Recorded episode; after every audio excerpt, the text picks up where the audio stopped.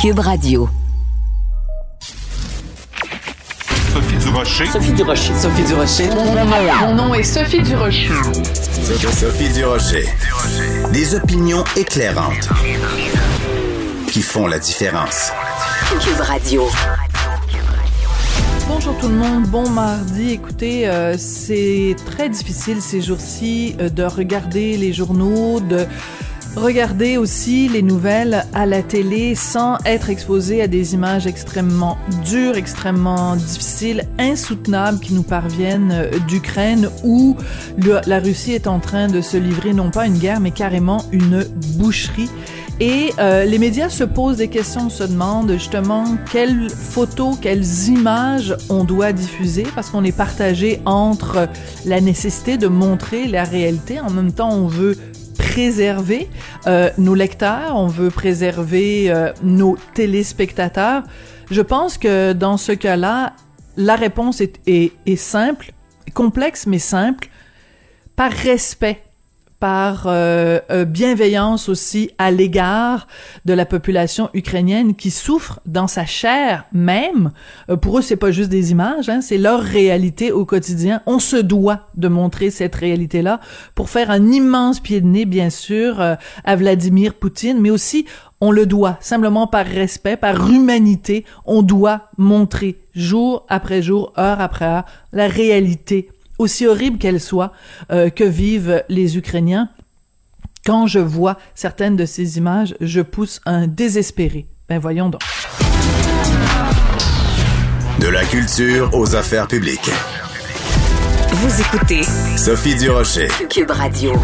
Vous connaissez Christine Saint-Pierre, vous l'avez connue comme journaliste à Radio-Canada depuis 2007. Elle est en politique, euh, une des nombreuses journalistes qui ont choisi la voie de la politique, mais elle a annoncé au cours des dernières heures qu'elle ne se représenterait pas pour euh, le Parti libéral aux prochaines élections.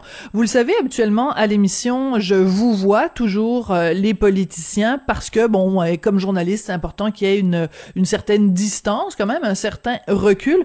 Mais dans le cas de Christine Saint-Pierre, euh, je n'en fais pas de cachette. C'est une amie, je la connais depuis 35 ans. Donc, je vais vous permettre que je lui parle au-tu, puisque ce sont peut-être ses dernières semaines en politique. Christine, bonjour, comment vas-tu? Ça va très bien ce matin. Merci de m'inviter à ton émission. ben, ça fait plaisir, Christine, parce que euh, bon, euh, quelqu'un qui décide de quitter la politique euh, après quand même depuis 2007, ça fait 15 ans. J'ai envie de te, te demander d'abord, quand tu regardes ces 15 années-là en politique, ça a été quoi pour toi le plus beau moment et le moment le plus difficile, le plus pénible? Le, plus beau moment euh, lorsqu'on fait ce saut en politique, c'est euh, la journée où on fait notre prestation de serment. Ah oui? C'est euh, incroyable comme comme émotion parce que là on réalise que ça y est, on a été élu. Il y a des gens qui ont mis leur, leur, leur X à côté de votre nom. Et vous euh, vous, vous dites, nous ne sommes que 125 là, à l'Assemblée nationale. Hmm. Il y a 8 300 000 Québécois. Donc, on, a, on est privilégié d'être là. Ça a été vraiment ça, là, je dirais, quand on, on décolle, là, ça, c'est vraiment, vraiment un très, très beau moment. Il y en a eu d'autres après, mais la satisfaction était vraiment énorme. Dans les pires, bien, euh, il y en a, il y en a eu quelques-uns. Je dirais que euh, quand parce que j'avais développé euh, au cours de mon mandat comme ministre de la Culture, je pense, une belle relation avec le milieu artistique, le milieu culturel. Et lorsque dans les euh, l'histoire des carrés rouges, j'ai j'ai dépassé la ligne et que j'ai accolé l'étiquette de violence à Fred Pellerin, là, je me suis vraiment égarée. Parce que, évidemment, Fred Pellerin, c'est pas un homme violent. Et euh, mais on vivait nous dans notre bulle euh, au gouvernement cette, euh, cette, cette grande violence qu'il y avait dans les rues. On avait eu le Conseil général, vous vous souviendrez à Victoriaville. Oui. On était dans cette bulle là, cette atmosphère là. Mais j'aurais dû euh, et ça a été un moment difficile parce que là, j'ai senti que euh, le milieu était déçu, puis il y a eu une pétition, puis ça a été ça, c'est un bout, un bout là qui m'a fait mal. Et euh, je, je, on apprend de nos erreurs, n'est-ce pas? Oui, mais euh, c'est important aussi de les de les reconnaître et d'en parler, de faire son son mea culpa. Et c'est intéressant que je te reçoive aujourd'hui parce que donc il y a une entrevue avec toi dans le dans le Devoir euh, et euh, parce qu'on on, on, célèbre évidemment euh, l'anniversaire de, du printemps érable, du printemps étudiant. Mais ce que ce qu'on apprend dans ce texte-là, c'est que au moment où il y a eu cet incident-là avec ta déclaration au sujet de, Fred Pellerin, il y a beaucoup de, de, il y a des amis autour de toi qui euh, t'ont tourné le dos et c'est et le et, l'amitié est toujours pas revenue. Donc ça veut dire que faire le choix d'aller en politique, de poser des gestes politiques, ça a aussi un impact sur notre vie personnelle, sur notre vie privée. Ah oui, tout à fait. Euh, je peux euh, je peux te dire que euh, à cette époque-là, effectivement, j'en parle de cette amitié-là qui était très profonde. C'est l'amitié à, Jean-Pierre et moi, à mon, mon conjoint. Et bon, il y a eu vraiment, vraiment une cassure. il n'y avait pas possibilité de, de dialoguer. Puis je le comprends, je le comprends parce que c'était son fils, puis son fils c'était carré rouge, puis il, il, il croyait en cette, cette cause-là mais euh, ça fait mal parce que tu vois que des gens qui t'aiment beaucoup sont un, peu incapables de faire la part des choses. Puis toi et moi, là, il y a des sujets sur lesquels on est mieux de pas discuter, hein, oui. lorsqu'on se voit. Puis, mais on est on est euh, amis depuis, tu l'as dit, 35 ans, et il y a des sujets sur lesquels on se rend compte, la communication est là, on est sur la même longueur d'onde. Puis les autres sujets, ben, on les laisse derrière la porte lorsqu'on se rend compte. Puis c'est ça la beauté aussi de l'amitié. Et ça, ça m'a vraiment, ça, ça nous a fait mal ça m'a déçu. Mais euh, bon, en même temps, on comprend que c'était absolument irréconciliable, les idées, à ce moment-là. Oui. Euh, euh, Christine, quand on parle à une femme en politique, vient toujours un moment donné où on doit parler de cette spécificité-là. Euh, ça a été tellement une chasse gardée pendant pendant des années. Euh, la politique, c'était une affaire d'hommes. Est-ce que quand tu fais le bilan de ces 15 années-là, est-ce que tu dirais vraiment que ça a été plus difficile parce que tu étais une femme ou tu considères que les choses ont suffisamment évolué et que tu as eu la même carrière que si tu avais été un homme? Moi, j'ai été très privilégiée parce que j'avais un premier ministre, Jean Charest, qui croyait énormément à l'égalité entre les hommes et les femmes, à la parité au sein du Conseil des ministres. Il était le premier premier ministre canadien à créer, un, à composer un Conseil des ministres paritaire. Alors, on sentait avec lui qu'on était à notre place et nous le faisait sentir que nous étions à notre place et que nous avions notre place au sein du Conseil des ministres. Alors, sur cet aspect-là, je dirais que euh, je, me suis sentie bien, je me suis sentie bien, bien, bien accueillie. Parfois, par contre, lorsque tu es en rencontre ou dans des événements, là, tu vois qu'il y en a, il y a des gens qui font la différence ou avec certains fonctionnaires, par exemple. Euh, je donne un petit exemple. Un jour, j'étais avec un fonctionnaire euh, sous-ministre, on parlait du budget, et le sous-ministre s'adressait à mon chef de cabinet. Non. Alors, il a fallu que je lui rappelle que, monsieur, c'est moi la ministre, c'est pas mon chef de cabinet. Tu sais, il y, a des petites choses qui reviennent. on peut pas ouais. chasser sur le naturel. Ça revient au, galop. Au galop. Euh, quand j'étais ministre de la condition euh, euh, relations internationales aussi, il y a des pays où l'égalité entre les hommes et les femmes c'est beaucoup moins de priorité qu'ici. Et là, c'est la relation, établir la relation d'égal à égal, de, de, ministre à ministre. C'est parfois c'est un peu plus difficile.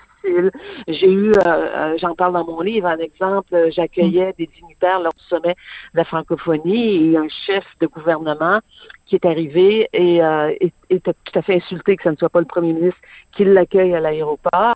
Et j'ai marché en arrière de lui, à côté de son ah! épouse. Incroyable, incroyable. Euh, Christine, il y a des choses comme ça, mais oui. ici, euh, pas, ça n'a pas été euh, le cas.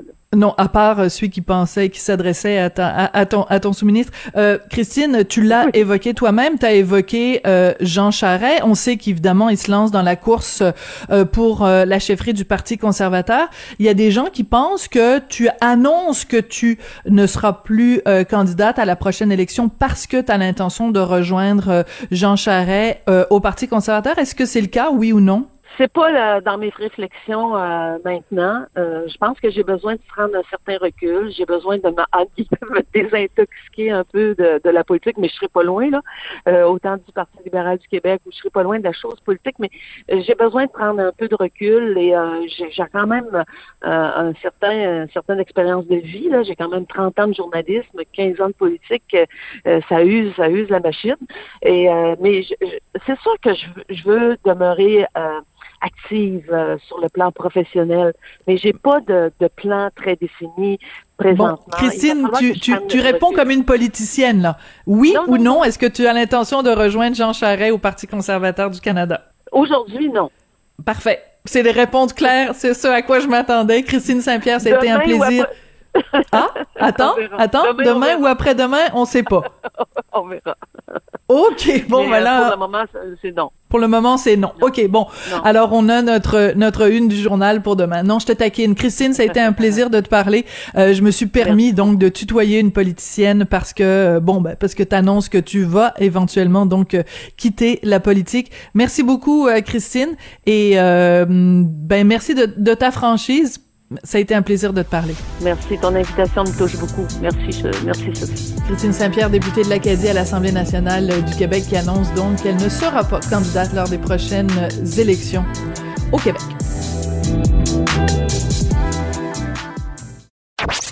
Sophie Durocher. Une femme distinguée qui distingue le vrai du faux. Vous écoutez Sophie Durocher. Cube Radio. Les rencontres de l'art. Marie-Claude Barrette et Sophie Durocher. La rencontre Barrette-Durocher. Je m'excuse encore ici et je prends la responsabilité de mes propos. Je regrette l'impact que cela a causé sur nos employés. Qui saura nos clients chaque jour dans les deux langues officielles? Dans les deux langues officielles. Et justement, c'est ce que lui qu'on vient d'entendre, c'est le patron d'Air Canada, Michael Rousseau, qui témoignait hier devant le comité permanent des langues officielles. Ça a fait réagir beaucoup de monde, dont Marie-Claude Barrette. Bonjour Marie-Claude.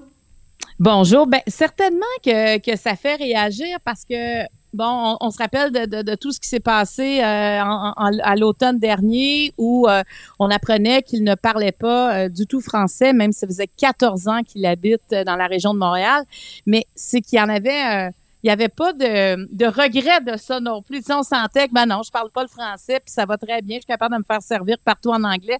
Donc, pourquoi apprendre le français? Et finalement, la pression a été forte sur ses épaules et il a dû accepter d'apprendre le français. Et hier, on voyait le résultat de je sais pas combien d'heures.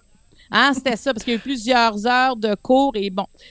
Et tu sais, moi, ça m'étonnait parce que, je veux dire, cet homme-là évolue quand même dans un milieu francophone. Il reste que le Québec, oui, il y a des anglophones, mais c'est un milieu euh, francophone où on peut être bilingue au Québec. Mais reste que t'entends du français tout le temps.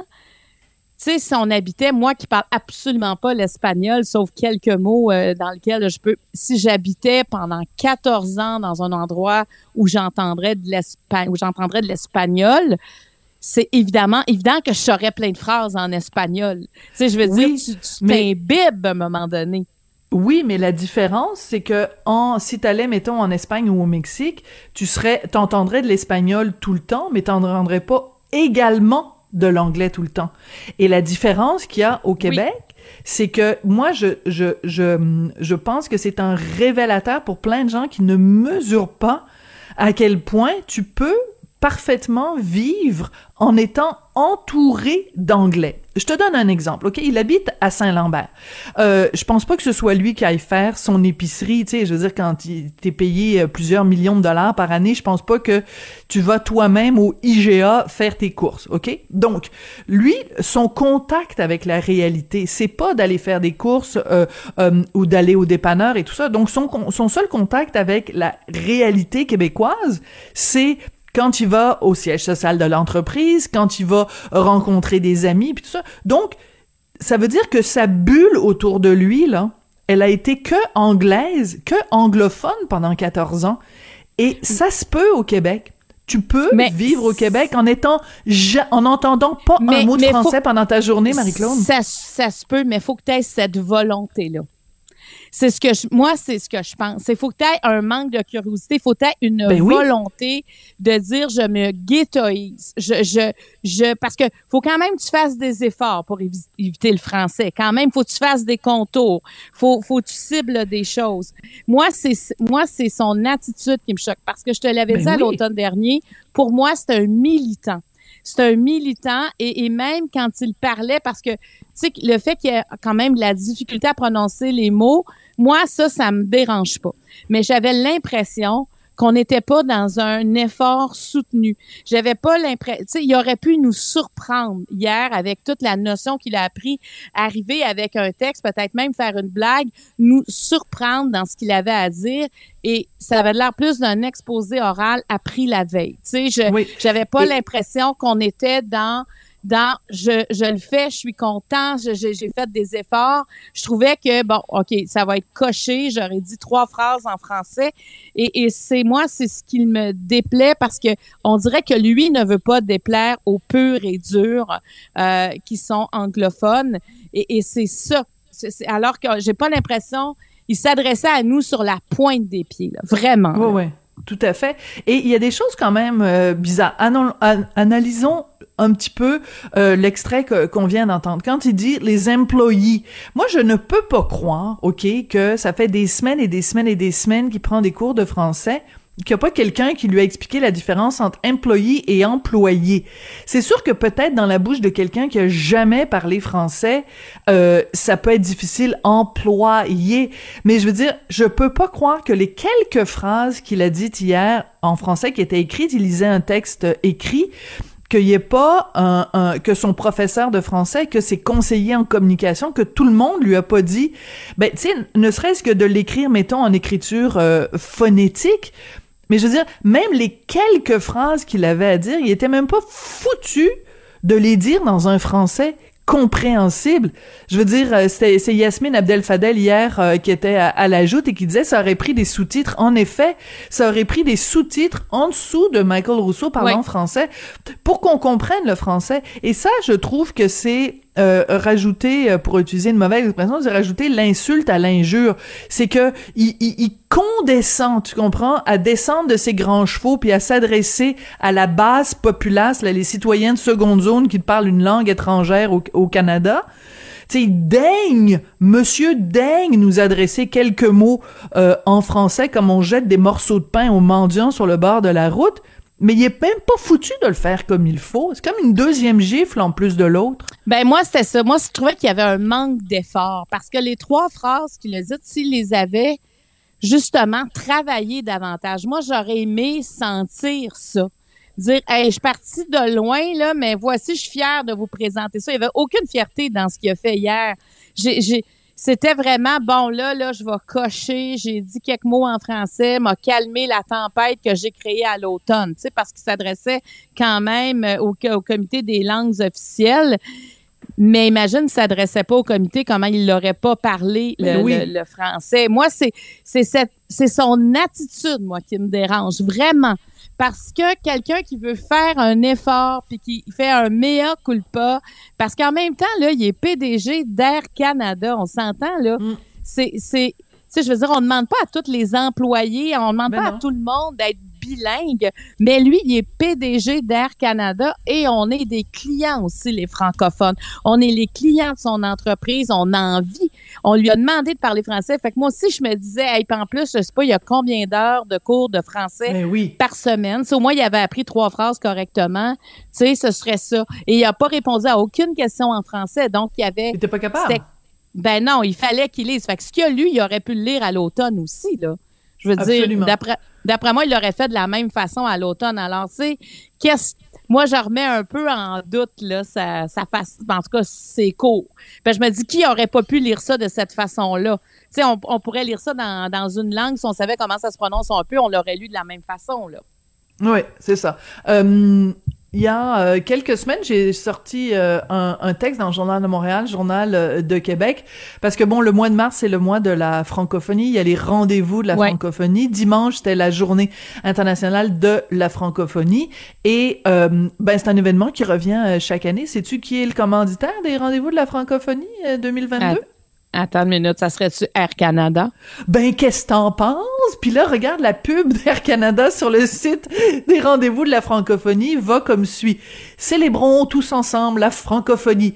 Air Canada est l'une des plus grandes entreprises privées bilingues au pays. Nos employés sont fiers de servir les clients dans la langue de leur choix, ici, ailleurs et dans le monde. Célébrons ensemble l'édition 2022 des rendez-vous de la francophonie. Ben, je veux dire, ben c'est sûr, dépensez-en de l'argent pour faire des publicités, pour commanditer des événements de francophonie, pour nous endormir, pour nous faire croire que c'est important pour vous, le français. Mais je veux dire, là, euh, ce qu'on vient vu hier, là, ça vient de défaire des milliers et des dizaines de milliers de dollars de publicité pour Air Canada. Ben, tu sais, moi, je te le racontais là, à l'automne quand on a parlé ben de lui. Moi, j'étais pris à Toronto à un moment donné et euh, ah les gens qui étaient là, les agents de bord, pour nous expliquer que le vol était annulé, nous le disaient en anglais ou en chinois. Là. Alors, les, les, les, Québécois qui étaient là, qui ne parlaient pas l'anglais ni le chinois, là, ben personne n'était là. Il fallait vraiment qu'on les aide. Alors moi, tu sais, cette fois-là, j'étais, ben voyons, est-ce que est-ce qu'il y a quelqu'un qui rit de nous? Est-ce que les deux langues officielles, c'est rendu le chinois et l'anglais? Tu sais, qu'on parle le chinois, OK, mais où sont les francophones pour nous aider à se démêler? Ben, il n'y en avait pas. Et, et ça, tu sais, moi, j'ai et tu sais, je me demande encore pourquoi j'ai pas porté plainte. On dirait que j'étais pas, j'étais tellement euh, désemparée d'être d'être pris mm. là-bas, mais mais reste que il y a vraiment un problème avec Air Canada. Et est-ce que tu penses qu'on peut régler? Est-ce que ça va se régler? Tu sais, déjà, il y a des problèmes quand on, quand on est sur des vols, quand il y a des annulations. Moi, ça, ça finissait plus les complications que j'ai eues avec euh, cette compagnie-là.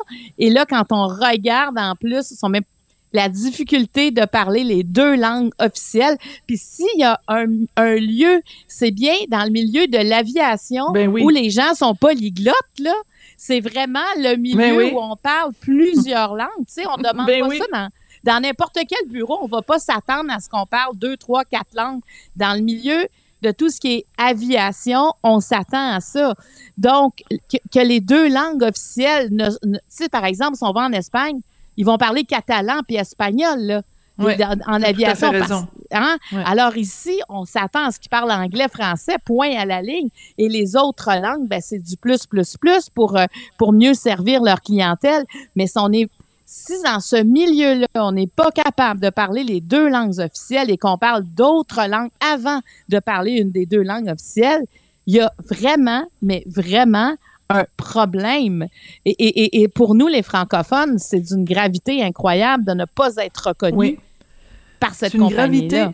C'est une gravité, Marie-Claude, et moi, je te dirais, c'est aussi une responsabilité. Parce que, tu sais, on parlait tout à l'heure comment euh, Michael Rousseau, euh, comment ça se fait qu'il n'ait pas été plus exposé que ça à des à du français en étant, euh, en habitant à Montréal, en habitant à Saint-Lambert, en travaillant à Montréal depuis 14 ans? Juste te donner un exemple, ok?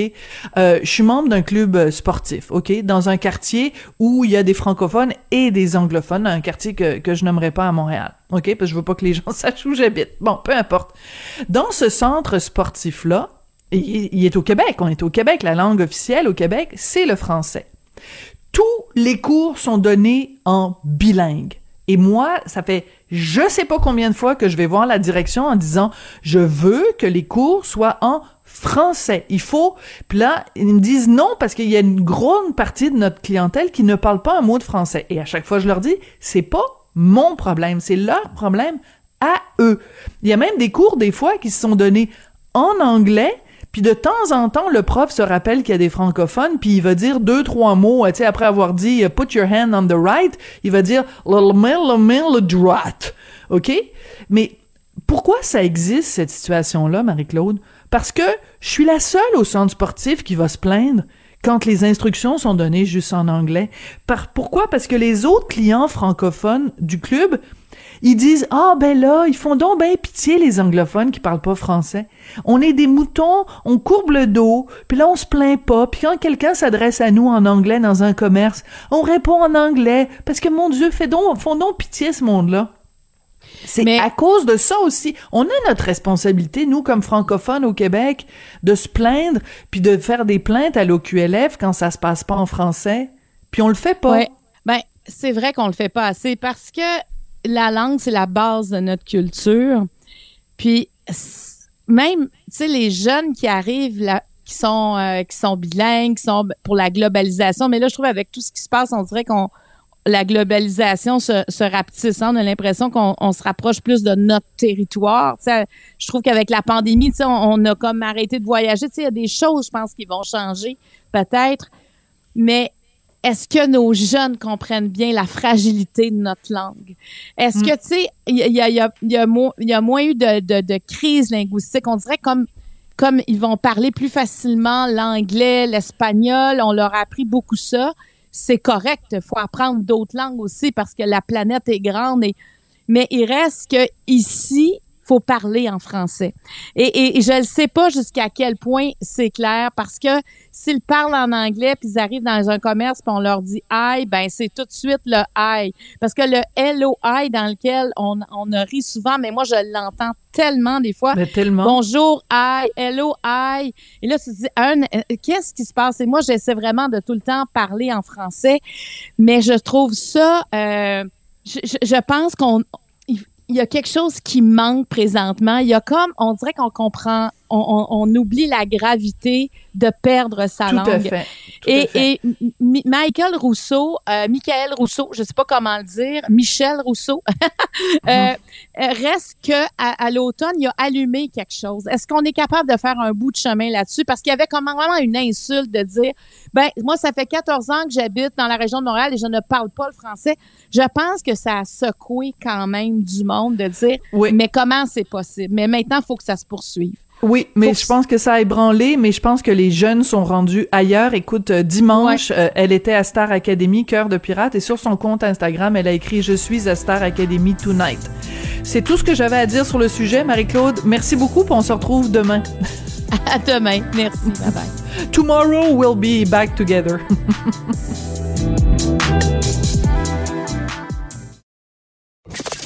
Avertissement. Cette émission peut provoquer des débats et des prises de position pas comme les autres. Vous écoutez Sophie Durocher. Ce soir à 19h30 à la basilique Notre-Dame à Montréal, il y aura un concert pour la paix. Tous les profits seront versés à une association en Pologne qui est actuellement sur le terrain pour une mission humanitaire auprès des victimes de la guerre en Ukraine, parce qu'on a bien besoin d'aide des deux côtés de la frontière entre la Pologne et l'Ukraine. Et à ce concert pour la paix, il y aura quelqu'un que vous connaissez bien et que vous aimez beaucoup et que vous appréciez, la soprano Nathalie Choquette. Madame Choquette, bonjour. Bonjour, bonjour. Quand on vous a contacté pour ce concert euh, pour la paix, quelle a été votre euh, euh, réaction, Nathalie? Ben écoutez, euh, c'était comme spontanément, oui, bien sûr que je vais participer. euh, D'ailleurs, je voudrais saluer vraiment l'énergie de, de, de mon amie violoniste Nadia Monchak, qui est polonaise et qui a qui a organisé tout ça avec l'aide de Martha Corwin et euh, toute euh, la, fondation Corwin. Et donc, euh, c'est vraiment un élan du cœur. je trouve ça personnellement insupportable de, de me sentir si impuissante devant tous ces événements, comme à chaque guerre qui a lieu. Et, et, dès qu'on sent qu'on peut faire un, petit quelque chose pour aider, ben, je pense que c'est quelque chose qui, qui a, ben, ça peut pas dire que ça apaise. Euh, enfin, on se sent un peu moins frustré quand on sait que on, est dans l'action plutôt que, que dans le simplement regarder impuissant. Ça voilà. C'est cette impuissance qui est extrêmement euh, difficile et vous l'avez dit, c'était absolument insensé ce qui se passe en ce moment. Quand euh, je me préparais pour l'entrevue, je me suis rappelé quelque chose puis je suis allée vérifier. Vous avez déjà vécu, vous, à Moscou. C'était dans quelle année et quel souvenir vous gardez de votre, euh, votre séjour en Russie? Ah, ben écoutez, euh, j'avais 16 ans. C'était en 1976. Et euh, c'était sous le régime communiste. C'était Brejnev qui était chef d'État à l'époque.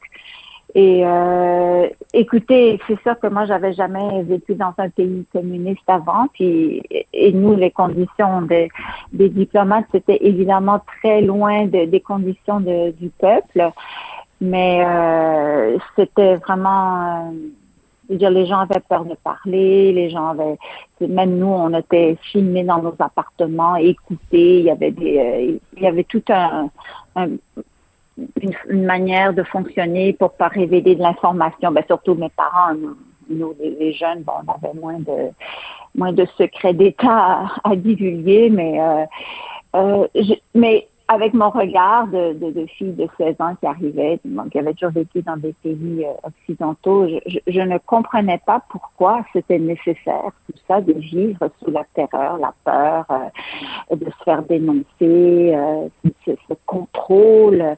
Je comprends pas pourquoi il, y a des gens qui ont tellement soif de contrôler les autres euh, on sait que c'est pas nouveau hein que ce soit les, parfois malheureusement même les, religions et, et encore euh, continuent à contrôler la politique mais moi personnellement je autant je crois la spiritualité et, mais je suis vraiment un esprit libre et je, je ne supporte pas qu'on impose des idées euh, euh, c'est sûr que ça prend des lois pour faire fonctionner une société, sinon ça serait le free for all. Je suis pas contre les lois qui ont du bon sens, mais mais je veux dire contre ces espèces de, ces décideurs de masse là qui décident pour nous qu'est-ce qui est qu'est-ce qui est bon pour nous et, et, alors que eux ils ramassent de leur côté euh, mm. leur richesse et leur euh, non, non c'est quelque chose qui me révulse profondément. Mais c'est intéressant que vous racontiez ça parce que donc vos parents étaient diplomates, vous habitiez donc dans ces espèces de, de résidences réservées aux étrangers. J'en parle en connaissance de cause parce que mon père, lui, en 1986, travaillait aussi à l'ambassade canadienne euh, en, en, Russie, à Moscou. Et euh, quand j'allais lui rendre visite, ben mon père me disait toujours, il me faisait toujours des signes quand on était euh, à l'appartement de ne pas dire un mot parce qu'on savait qu'il y avait des micros et des caméras partout. Et euh, et il y avait cette cette cette terreur qui régnait euh, quand on rencontrait des Russes. il fallait faire extrêmement attention euh, aux questions qu'on leur posait, aux euh, quelques dialogues qu'on avait avec eux. Ces gens-là vivaient dans la terreur. Donc vous, vous avez pu témoigner de la terreur que les gens vivaient en 76. Moi, je peux témoigner de la terreur que les gens vivaient en 1986. C'est quand même assez incroyable de se dire qu'en 2022, aujourd'hui, le peuple russe qui ne vit plus sous un régime communiste continue à vivre sur la terreur et les gens ne sont pas libres de dire ce qu'ils veulent euh, et les gens ont, pas accès à l'information sur ce qui se passe en Ukraine. C'est quand même incroyable. C'est vraiment incroyable. Et, et euh, moi, j'ai beaucoup d'amis russes et, et je, je veux dire, si on se met une seconde dans leurs bottines, dire, on, peut pas. Euh, ce qui se passe en Ukraine, c'est vraiment la guerre de Poutine. On peut pas dire que c'est euh, qu'on qu déteste les Russes, que ça n'a rien à voir. Je veux dire, il y a, y a plein de Russes qui, qui, qui sont là, qui, qui, manifestent, et on sait quelles sont les conséquences. Dès que quelqu'un élève sa voix, ben 15 ans de prison, je veux dire, dans des conditions, enfin, on n'en parle pas. Hein.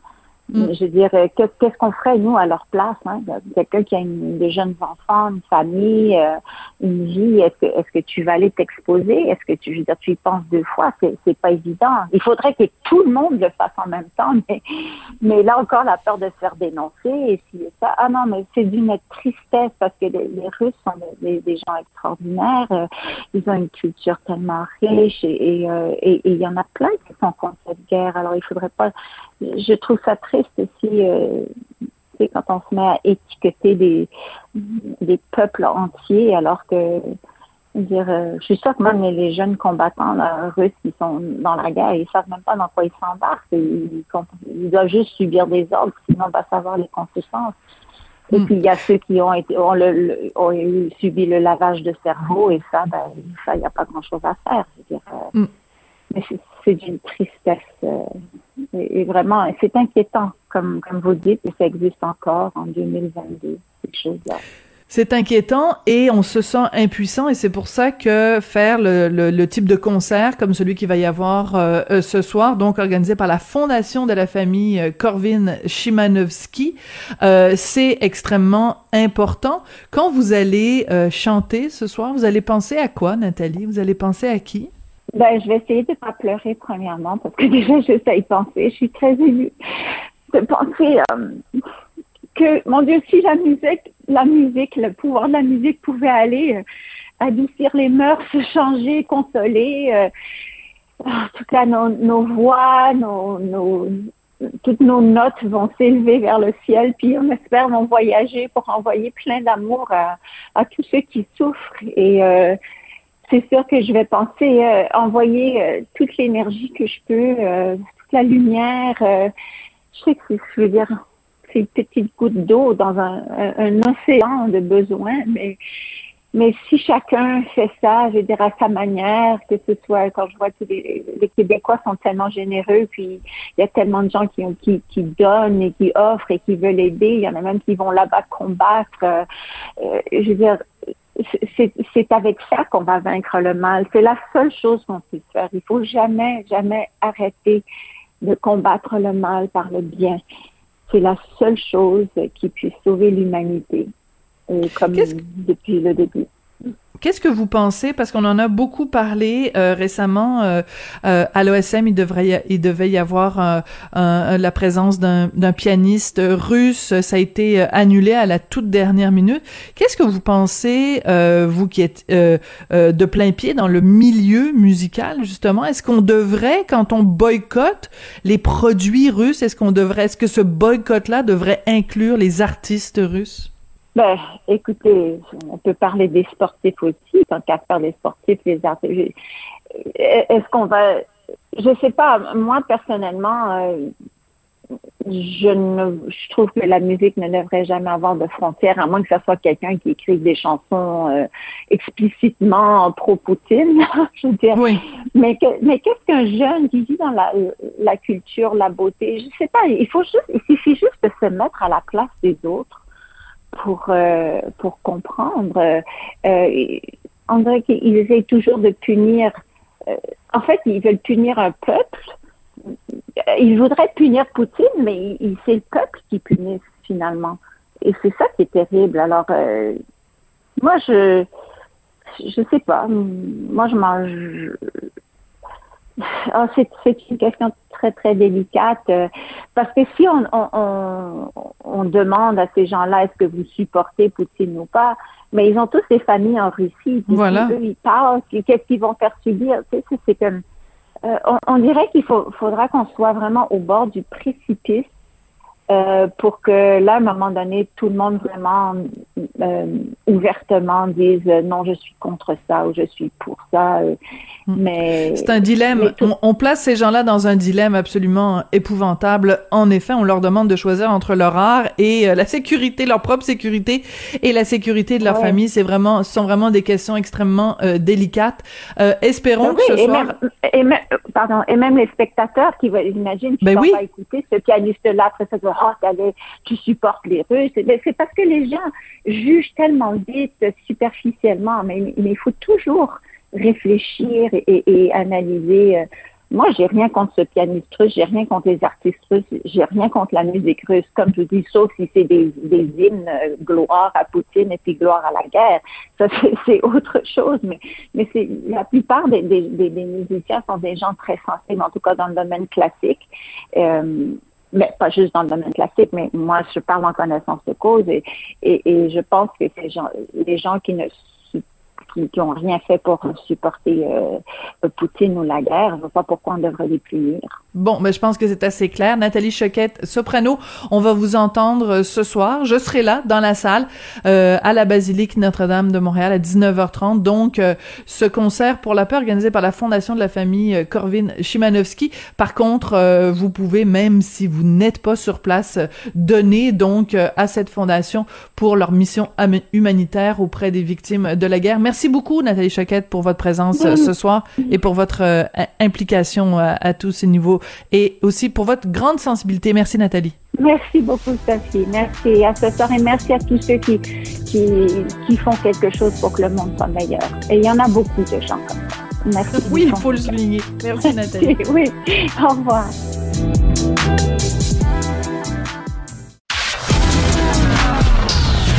De la culture aux affaires publiques.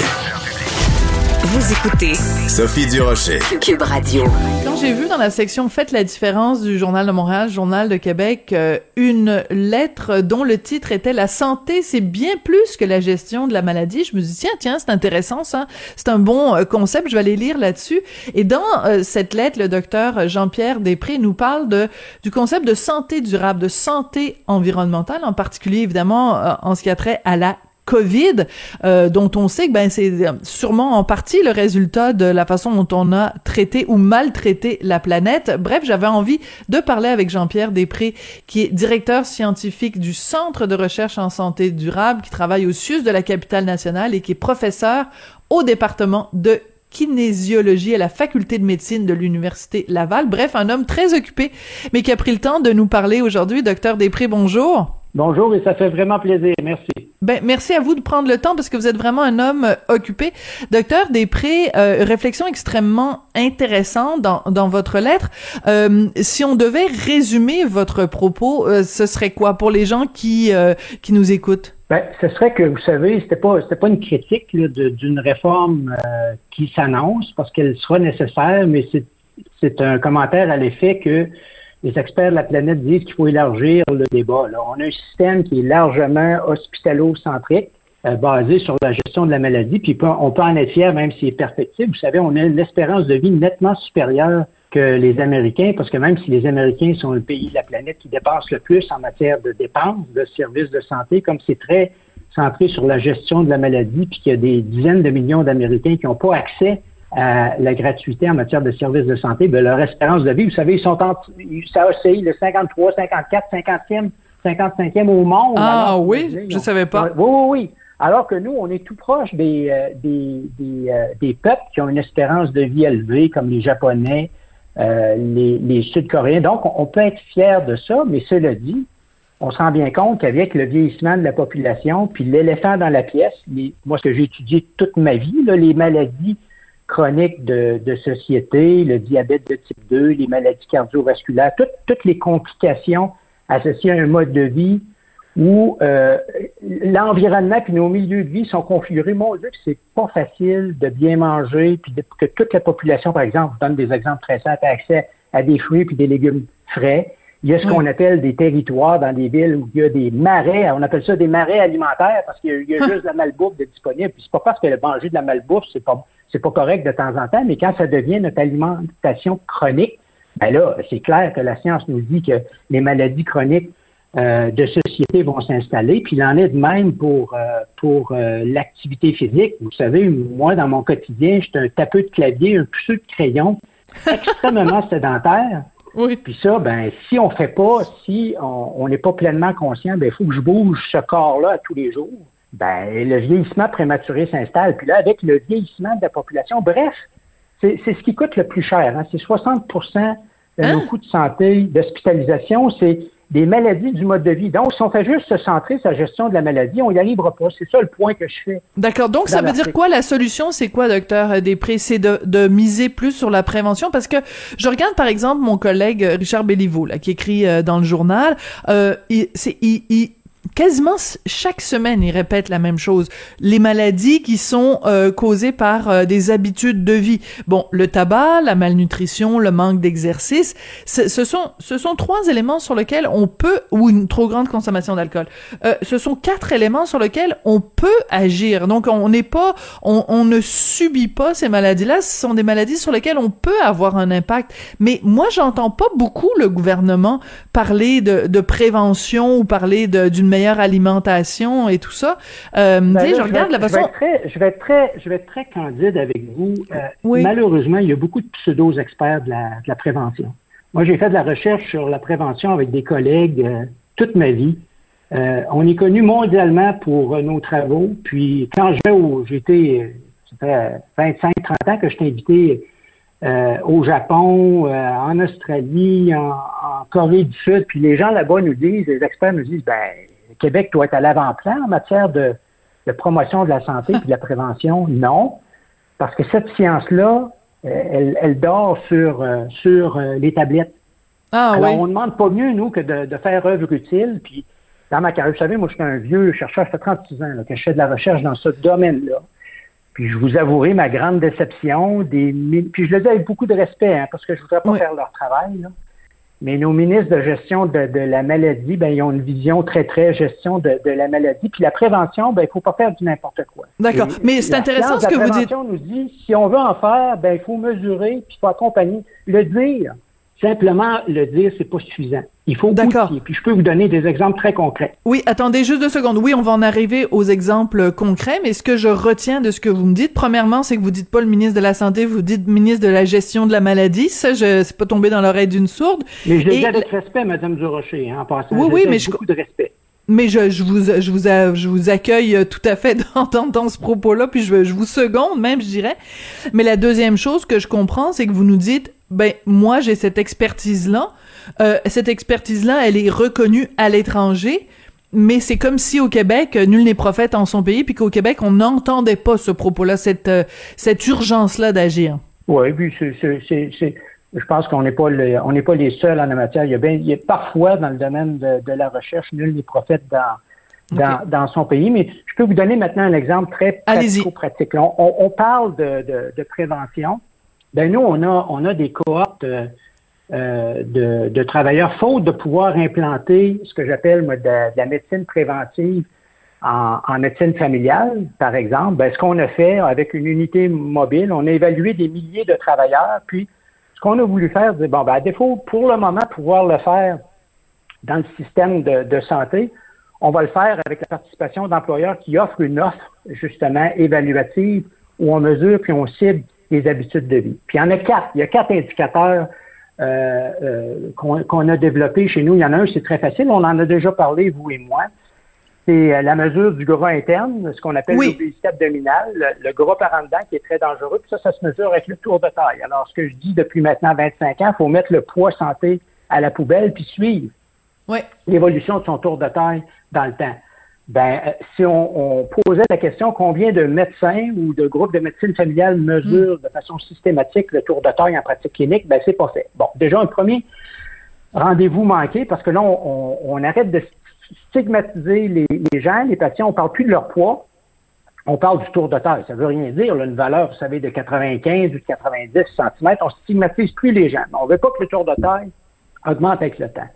L'autre point le plus important, puis le plus grand rendez-vous manqué, Mme Durocher, c'est que l'indicateur, la première chose que je voudrais savoir de vous, pour prédire ce qui va vous arriver dans la vie, c'est votre, votre condition cardio-respiratoire. C'est quoi condition cardio-respiratoire?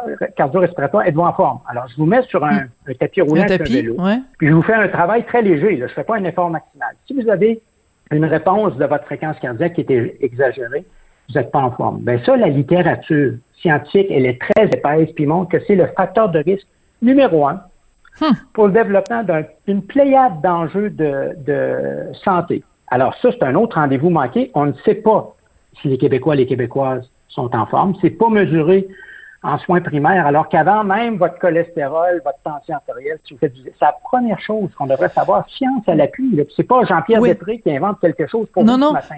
Mais ça veut dire que dans le cabinet de chaque médecin, il devrait y avoir un petit vélo avec un petit tapis pour pouvoir euh, mesurer ça, parce que on, on mesure notre tension ou on, on, on, on se fait euh, commander des examens de, de taux de cholestérol, mais c'est pas ça qu'on devrait faire. En priorité, ça Ben, devrait être de ça, c'est- c'est calculer cette c'est capacité. pertinent de le faire, mais dans la hiérarchie des choses qu'on a besoin Ouais. de savoir des Québécois, des Québécoises, incluant nos enfants en passant, sont-ils en forme? Puis là, l'idée, c'est de ne pas faire des athlètes de- des, des Québécois, des Québécoises, mais si vous êtes dans le, le 20-25% de la population qui n'est pas en forme, la littérature est claire là-dessus aussi, juste de vous sortir, juste de vous faire bouger un petit peu, on va avoir un impact spectaculaire sur tous vos indicateurs de, de santé. Ça fait que vous voyez, ça, c'est un autre rendez-vous manqué. Manqué.